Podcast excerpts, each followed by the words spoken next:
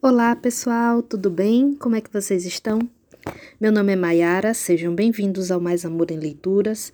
Nós estamos lendo o livro O Homem Mais Rico da Babilônia e hoje nós vamos começar o capítulo 3 desse livro que chama Sete Soluções para a Falta de Dinheiro. Eu estou querendo nessa leitura de hoje a gente ler três das sete soluções para a falta de dinheiro e amanhã a gente lê as outras quatro, certo? Então vamos lá. Sete soluções para a falta de dinheiro. A glória da Babilônia permanece. Através das idades, sua reputação chega até nós como a mais rica das cidades e seus tesouros como fabulosos. Mas nem sempre tinha sido assim.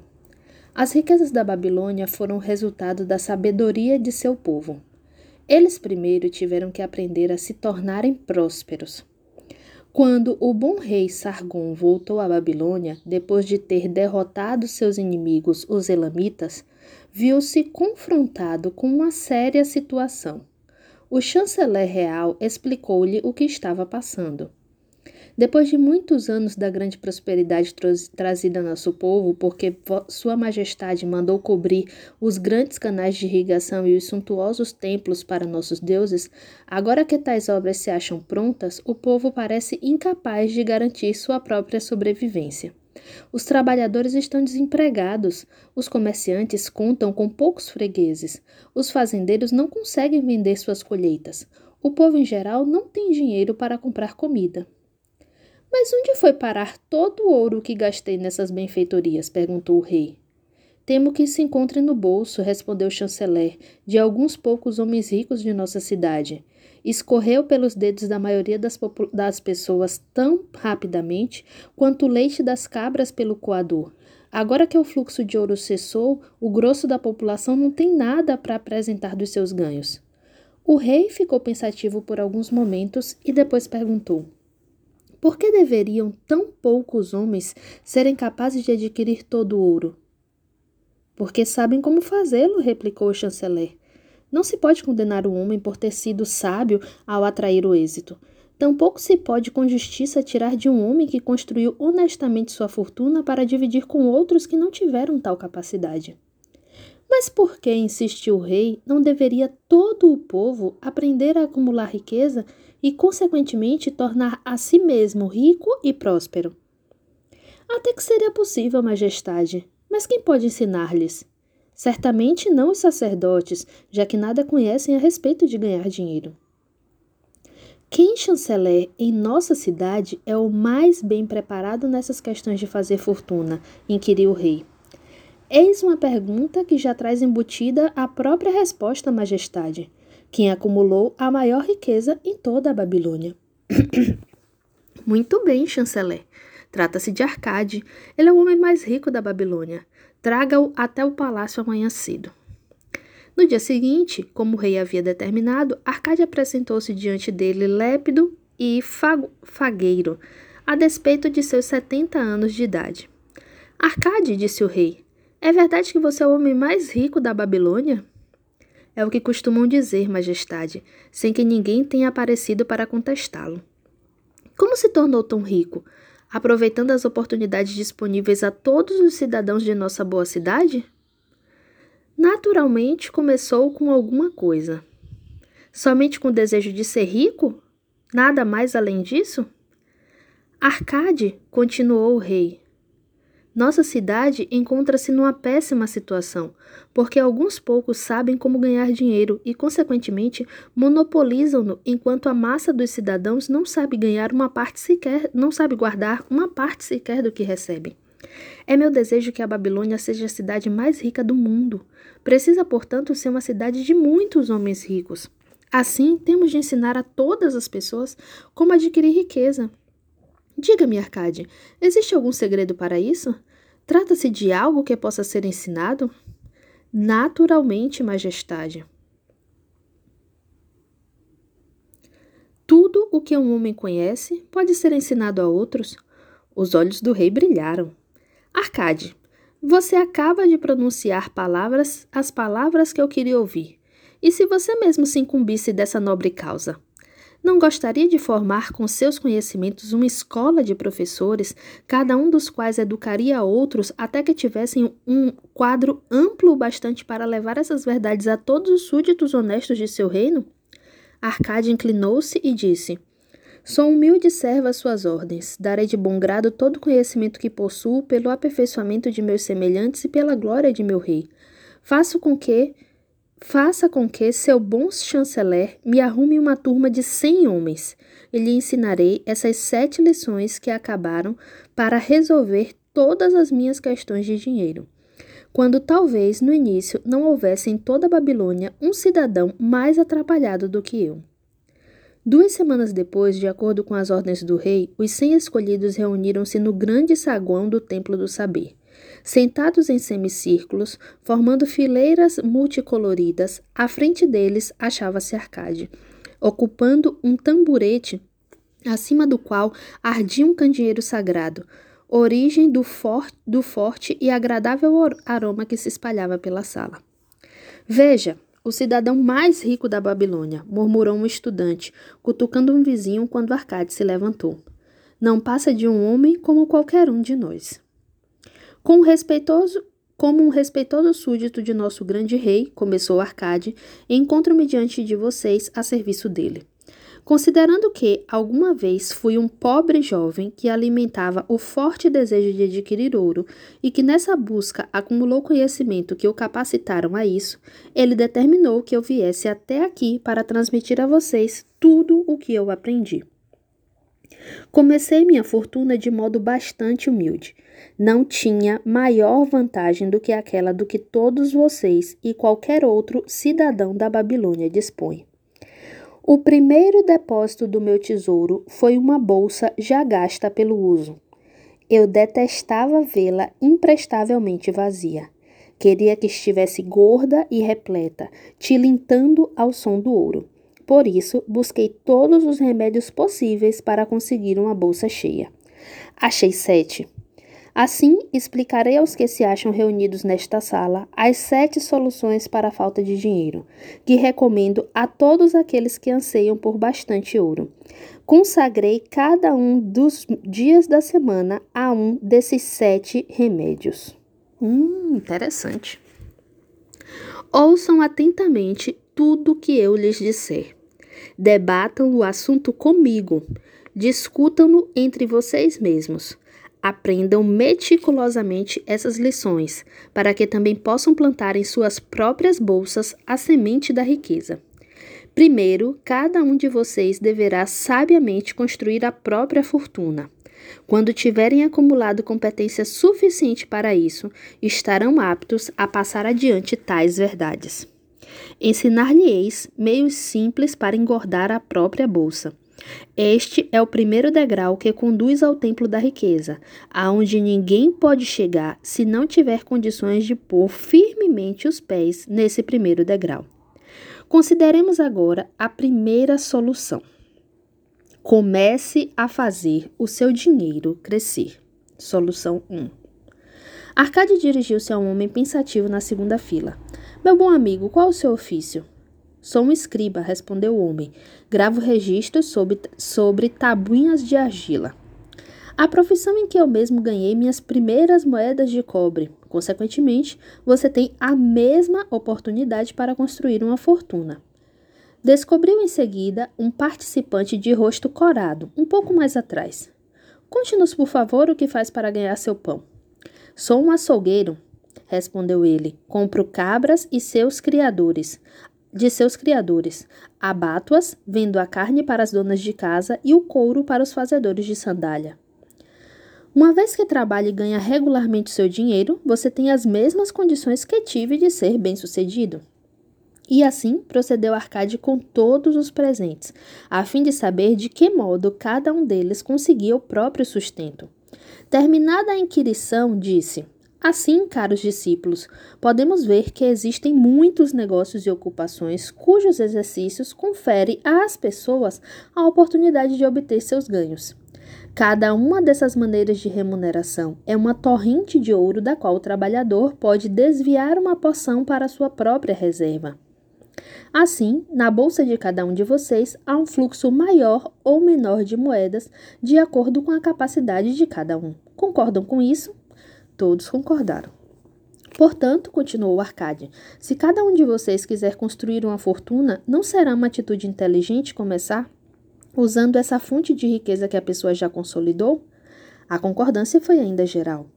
O homem mais rico da Babilônia voltou-se então para um homem humilde que tinha afirmado ser um vendedor de ovos. Se você separar um de seus cestos e nele colocar toda manhã dez ovos, daí tirando toda noite nove ovos, o que acontecerá finalmente? Com o tempo ele transbordará. Por quê? Porque a cada dia coloco ali sempre mais um ovo do que a quantidade que tiro. Arcade voltou-se para a turma sorrindo. Todos os homens por aqui se acham em dificuldades financeiras? Primeiro os participantes ficaram olhando, depois riram. Finalmente agitaram divertidos os pequenos bornais onde costumavam carregar suas moedas. Muito bem, continuou ele. Agora vou comunicar-lhes o primeiro remédio que aprendi para solucionar o problema da falta de dinheiro. Façam exatamente como sugeri ao vendedor de ovos. Para cada 10 moedas que colocarem em suas bolsas, não retirem para uso próprio mais do que 9. A bolsa começará a ficar estufada e o seu peso, cada vez maior, será uma fonte de prazer para suas mãos e uma fonte de bem-estar para as almas. Não zombem do que eu digo por causa da sua simplicidade. A verdade é sempre simples. Disse que lhes contaria como eu construí minha fortuna. Foi esse o meu começo. Eu andava invariavelmente quebrado e detestava isso porque eu não podia satisfazer meus desejos. Mas desde que comecei a retirar da minha bolsa não mais de nove cotas das dez que ali depositava, ela começou a engordar. O mesmo acontecerá com vocês. Agora lhes falarei de uma estranha verdade cuja razão desconheço. Quando deixei de desembolsar mais do que nove décimos de meu, meus ganhos, iniciei minha carreira de êxitos. Não fiquei mais desprovido do que antes. Ao contrário, as moedas começaram a aparecer com maior frequência. Certamente é uma lei dos deuses que, para aqueles que poupam e não gastam uma determinada parte de seus ganhos, o dinheiro virá mais facilmente. De modo curioso, ele costumava evitar aquela, aquele cuja bolsa se mantém sistematicamente vazia. Qual pode ser o maior anseio de vocês? A satisfação dos desejos de cada um? Uma joia, um adorno, melhores roupas ou mais comida? Coisas que rapidamente se vão e são esquecidas? Ou, pelo contrário, sonhariam com bens mais estáveis: ouro, terras, rebanhos, mercadorias, investimentos que trazem bons lucros? As moedas que vocês usam no dia a dia concedem a concedem aqueles primeiros desejos, as que vocês guardam, os segundos. Estas, meus discípulos, foi a primeira solução que descobri para minha falta de dinheiro. Em cada dez moedas conseguidas de qualquer fonte, não gastem mais do que nove. Debatam o assunto entre vocês. Se alguém puder provar que isso não é verdade, conversaremos a respeito amanhã, quando estiverem juntos de novo. Segunda solução: controlem os seus gastos. No segundo dia, Arcade dirigiu-se à Assembleia nos seguintes termos. Alguns dos participantes, meus discípulos, fizeram-me a seguinte pergunta: Como pode um cidadão guardar um décimo de todos os seus ganhos se, em geral, seus vencimentos mal dão para as despesas diárias necessárias? Pois bem, ontem quantos de vocês achavam-se com pouco dinheiro? Todos nós, respondeu a turma. Entretanto, as pessoas aqui não recebem todas a mesma coisa. Naturalmente, umas ganham mais do que outras. Algumas têm famílias maiores para sustentar. Apesar disso, todos estão igualmente desprovidos. Gostaria, portanto, de lhes falar sobre uma extraordinária verdade a respeito dos homens e de seus filhos. O que costumo chamar de despesas necessárias sempre crescerá para tornar-se igual a seus rendimentos, a menos que façam alguma coisa para inverter essa tendência. Não confunda despesas necessárias com desejos. Cada um de vocês, junto com suas boas famílias, tem mais desejos do que ganhos, do que os seus ganhos podem satisfazer. Consequentemente, tudo quanto recebem é despendido para aplacar tais desejos à medida que eles surgem. E ainda assim, restam muitos outros que não chegam a ser saciados. Na verdade, todos os homens têm mais desejos do que podem satisfazer. Acham que posso cumprir todos os meus sonhos porque sou rico? Trata-se de uma falsa ideia. Há limites para o meu tempo, há limites para a minha energia, há limites para a extensão de minhas viagens, há limites para o que consumo à mesa de refeições, há limites para os prazeres de minha vida. Garanto-lhes que, do mesmo modo como as ervas daninhas crescem num campo onde o fazendeiro deixa espaço para suas raízes, assim também os desejos crescem livremente no coração do homem capaz de saciá-lo. Os desejos são uma multidão, mas aqueles que cada um de vocês pode satisfazer reduzem-se a um punhado. Examinem cuidadosamente seu modo habitual de viver. Tenho absoluta certeza de que se defrontarão com alguns gastos que podem ser tranquilamente reduzidos ou eliminados. Acatem com uma verdadeira divisa a noção de reservar 1% do valor estimado sobre cada moeda que sai. Portanto, gravem na argila cada uma das coisas possíveis de despesa. Selecionem as necessárias, além de outras cujo gasto não ultrapasse nove décimos de seus rendimentos. Cancelem o resto e considerem-no apenas uma parte dessa grande multidão de desejos que não podem ser satisfeitos. Não sintam remorso por isso. Façam um orçamento para as despesas imprescindíveis. Não toquem naquele décimo que está engordando sua bolsa. Encarem o crescimento de suas economias como um belo propósito de vida. Procurem trabalhar com o orçamento estabelecido. Procurem ajustá-lo de modo que funcione em seu favor. Busquem torná-lo um colaborador na defesa de, seus, de suas crescentes reservas. Nesse momento, um dos estudantes, usando uma roupa vermelha e dourada, levantou-se e disse: Sou um homem livre. Acredito ser meu direito gozar das boas coisas da vida. Por isso, rebelo-me contra a submissão a um orçamento que determina exatamente quanto devo gastar e em quê. Acho que isso eliminaria muitos prazeres da minha vida, tornando-me não muito melhor do que um burro de carga. Quem, meu amigo, replicou Arcade, determinaria o seu orçamento? Eu mesmo faria, respondeu o homem que protestava. Se um burro de carga fizesse seu próprio orçamento, teria incluído nele joias, mantos e pesadas barras de ouro? Claro que não. Ele não precisaria senão de feno, grãos e um saco de água para atravessar o deserto. O propósito de um orçamento é ajudá-lo a juntar dinheiro. Uma maneira de garantir que vocês consigam o necessário é, na medida em que se mostrem acessíveis seus outros uma maneira de garantir que vocês consigam o necessário e, na medida que se tornem acessíveis, seus outros desejos. É capacitá-los a perceber seus mais profundos anseios, defendendo-os contra aquisições meramente casuais. Como uma luz brilhando numa caverna escura, o orçamento deixa a descoberto os vazamentos em suas bolsas, dando-lhes condição de estancá-los e destinar as despesas a propósitos definidos e gratificantes. Essa é, portanto, a segunda solução para a falta de dinheiro. Façam o orçamento de suas despesas de modo que possam ter dinheiro para pagar pelo que é necessário, pelos prazeres e para satisfazer seus mais valiosos desejos, sem despender mais do que nove décimos dos seus ganhos. Terceira solução: multipliquem seus rendimentos. Assim, dirigiu-se Arcádia aos alunos do terceiro dia. Vejam como o dinheiro está começando a entrar. Vocês se disciplinaram para reservar um décimo de todos os seus gastos, de todos os seus ganhos. Controlaram as despesas para proteger o tesouro crescente. Devemos agora considerar os meios para pôr esse tesouro para trabalhar e crescer. Ter dinheiro guardado é gratificante e pode alegrar uma alma avarenta, mas isso não leva a nada.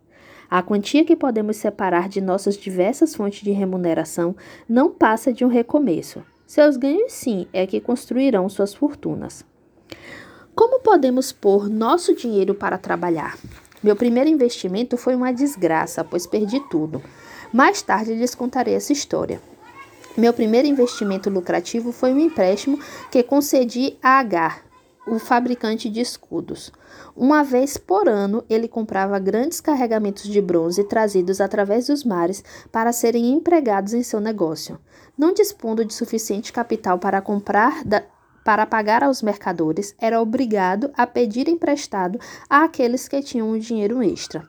Era um homem honrado, pagava o empréstimo além de uma generosa taxa à medida que vendia os escudos. Sempre que atendia suas solicitações, emprestava-lhe igualmente a renda acumulada das primeiras transações. Assim, não só meu capital cresceu, como os primeiros ganhos de Agar se tornaram maiores. Como era gratificante ter todas essas somas de volta. Disse-lhes, meu, meus discípulos, que a riqueza de um homem não deve ser aquilatada pelas moedas que ele consegue juntar. Ela se acha, assim, nos lucros que essa soma pode produzir.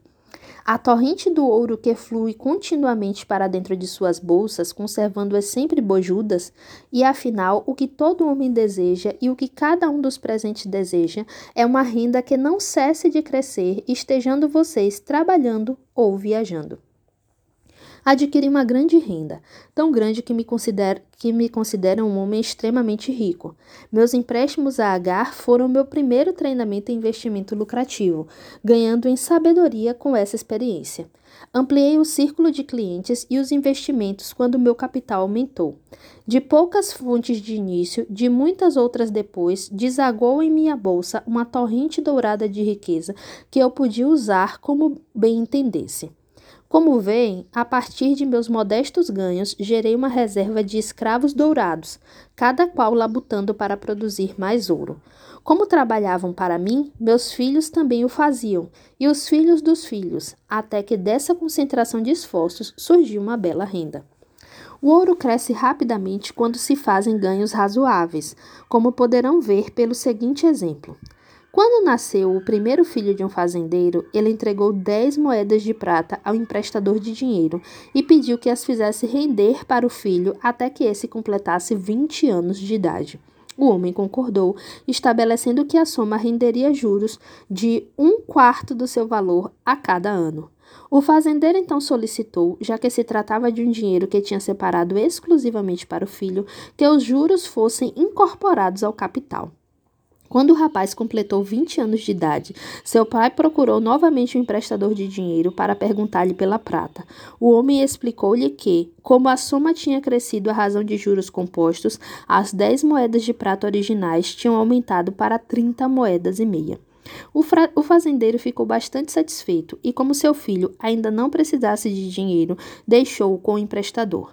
Quando o filho completou 50 anos de idade, tendo o pai a essa altura passado para o outro mundo, o banqueiro pagou ao filho, para liquidar o compromisso, 167 moedas de prata. Assim, em 50 anos, o investimento multiplicou-se quase 70 vezes. Portanto, aqui está a terceira solução para a falta de dinheiro: pôr cada moeda para trabalhar de modo que possa reproduzir-se como algodão nos campos e trazer-lhe lucro, um rio de riqueza fluindo constantemente para dentro de suas bolsas. Muito legal. Então já temos aí soluções para Hoje é sábado para domingo, para segunda e para terça. Ou para hoje, né? Para sábado, para domingo e para segunda. Começar a fazer o dinheiro crescer, separando a décima parte. Estabelecer gastos que ocupem a nona parte. E a décima parte que está separada, fazer com que ela multiplique a partir dos seus próprios rendimentos. Fantástico, né? Super interessante. Nós nos encontramos na nossa próxima leitura. Um grande abraço para vocês.